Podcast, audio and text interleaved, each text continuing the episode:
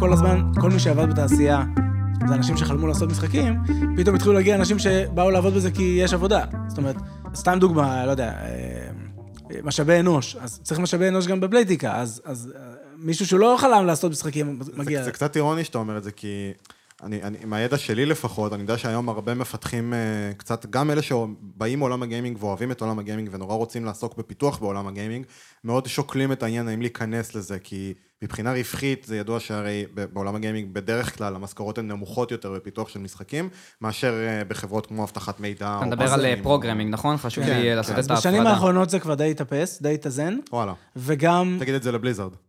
לא, אני לא מדבר על בעולם, אני מדבר על ישראל. אוקיי. ויותר מזה, מפתחים, אה, בגלל שהתעשייה הזאת מאוד צעירה, בטח בארץ, ובגלל שיוניטי זה דבר חדש יחסית, אה, אז מה שקורה, שנורא קל להיות, יותר, לא קל, יותר מהר נהיים seniors.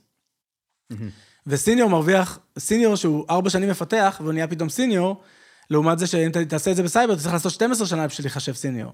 אז אתה מגיע למשכורת יותר גבוהות יותר מהר. פשוט אם אתה משווה senior ל senior, זה אולי לא יהיה אותה משכורת, אבל הוא לא השקיע 12 שנה בשביל להגיע לתפקיד הזה. אבל מה לגבי תוחלת החיים בתפקיד שלך? או שהתעשייה צעירה מדי בשביל לדעת? אנחנו רואים בוודאות שאנשים עוברים עבודות ולא העבודה מפטרת אותם. זאת אומרת, יש פה כל הזמן דרישה לכל סוגי התפקידים.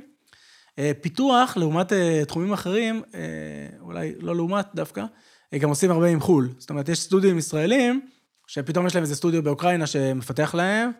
לאחרונה התחלנו איזה פרויקט עם, עם הרשות הפלסטינית, ש, שזה פשוט עולה כמו באוקראינה, אבל ב, בעברית ו, ובאותו טיימזון, כן. שזה מדהים. ואפשר להיפגש כאילו מהיום למחר עם אנשים ולא צריך זה, זה לא קורה, זה עוד לא ב... ב אולי משם, אולי משם מגיע השלום בעצם. משם תגיע ישועה, כן.